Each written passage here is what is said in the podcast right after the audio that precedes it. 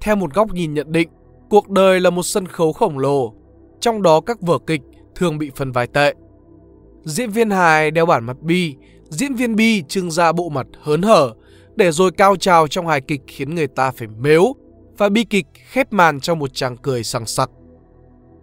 Sự dối vai này đang được thể hiện rõ nhất trong cuộc lên đồng vì từ thiện đang diễn ra. Điều tưởng là tốt đang dần thành loạn. Người được tung hô đang dần bị trả đạp. Chương trình khuyến mãi nhận giúp đỡ tặng kèm chửi nhau đang hoạt động nhộn nhịp hơn bao giờ hết. Căn nguyên của tất cả sự này, thưa các anh các chị, nằm ở Philistine chủ nghĩa vẫn thống trị người Việt ta xưa nay. Tôi nhớ ngay từ thời gian đầu cuộc lên đồng, tôi có còm dạo trên VOZ nói rằng sự vụ này lành ít giữ nhiều cho Thủy Tiên. Không phải vì tôi nghĩ cô ăn chặn, mà là vì cô lỡ cầm quá nhiều tiền của đám đông và hứa hẹn quá nhiều thứ màu hồng với họ. Trong còm dạo tôi dự đoán một tháng, nhưng rốt cuộc chỉ sau đó 2 tuần, tức bây giờ mọi thứ đã bùng bét. Đám đông khen Thủy Tiên như thành sống, quả thật, đúng nghĩa, khen để cho nó chết. Cạnh đó họ vung tiền như lên đồng để thỏa mãn cảm xúc đau thương vốn bị kích động thêm nhiều lần do truyền thông. Nhưng hơn ai hết, tôi biết mỗi lần đám đông dựng lên một vị thánh là họ buộc phải dựng lên cả tội đồ. Và đôi khi, vai thành nhân bị phân lại thành vai tội nhân chỉ trong một vài tuần. một Từ thiện lên đồng một Điều gì xảy ra với bầy tinh tinh? Jane Kondo là chuyên gia nghiên cứu tinh tinh. Bà có một trung tâm nghiên cứu ở vườn quốc gia Gombe, Tanzania. Ngày nọ, để thêm thuận lợi cho việc nghiên cứu, bà mang một thùng chuối phân phát cho bầy tinh tinh nhằm dụ chúng lại gần chỗ bà để dễ quan sát. Việc này mang lại kết quả tức thì. Thứ nhất, bầy tinh tinh nhanh chóng kéo đến gần chỗ bà để nhận chỗ chuối miễn phí và ê hề. Chúng dần ra ngủ ở trại và tự động kéo đến đúng vào giờ bà phát chuối. Thứ hai, chúng càng ngày trở nên ồn ào, đông đúc và hung hãn. Hành vi của chúng thay đổi đến mức các con đực trở nên hung dữ hơn. Chúng liên tục lượn lờ quanh thùng chuối khóa kín và thường xuyên đánh nhau để tranh giành quyền tiếp cận với thùng chuối ấy. Bằng việc bầy tinh tinh bỏ thêm thời gian để lởn vởn quanh thùng chuối, có thể suy ra chúng bớt thời gian đi tìm kiếm thức ăn trong tự nhiên. Và bởi vì quá nhiều cá thể tìm kiếm cùng một nguồn thức ăn quy tụ, thay vì nguồn thức ăn giải rác như trong tự nhiên, mâu thuẫn và chiến tranh xảy ra là điều tất yếu. Lưu ý rằng điểm thứ hai này không phải mục đích của Jane Goodall. Bà yêu quý loài tinh tinh, việc này không cần nghi ngờ gì nữa.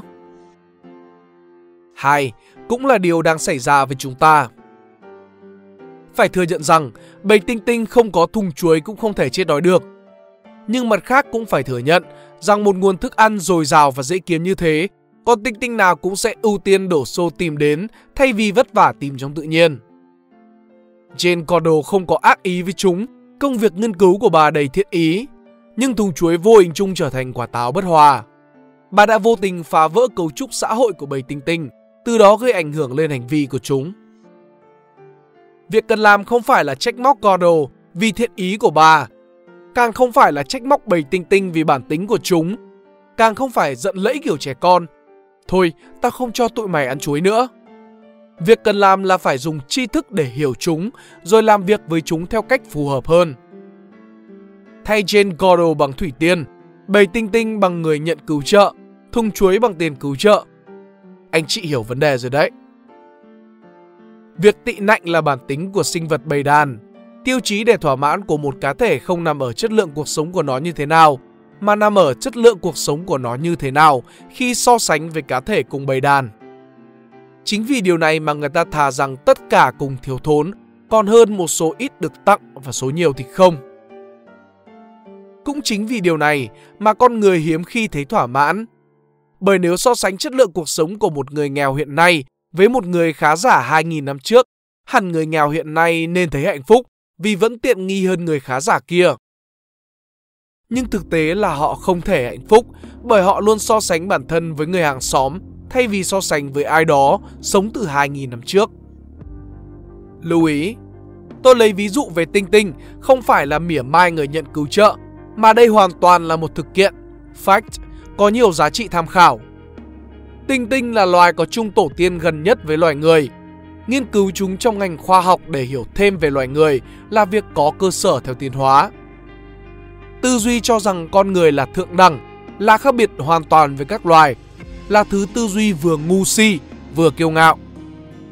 Những kẻ như vậy một mặt sống nhờ thành quả của những nghiên cứu khoa học, mặt khác lại phủ nhận hoàn toàn công việc nghiên cứu khoa học. Hay nói cách khác, những kẻ ấy là hạng người Philistine. 2. Xã hội Philistine 1. Thế nào là Philistine? Philistine là điển tích lấy từ Kinh Thánh. Trong bộ sách ấy, Philistine là tộc người chuyên gây chiến với người Israel. Người Philistine thường được miêu tả là tộc người man di, hiếu chiến và không đóng góp chút giá trị tinh thần hay trí thức nào cho đời. Thậm chí không có sách vở truyền lại cho người sau, chỉ biết gián tiếp về họ qua miêu tả của dân tộc khác.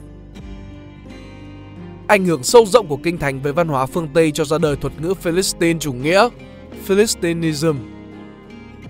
Ý chỉ những hạng người không có liên quan gì đến trí thức, nghệ thuật, văn hóa, mà thay đó chỉ sống bằng những định kiến, thói thường, cảm tính và đặc biệt là trọng vật chất.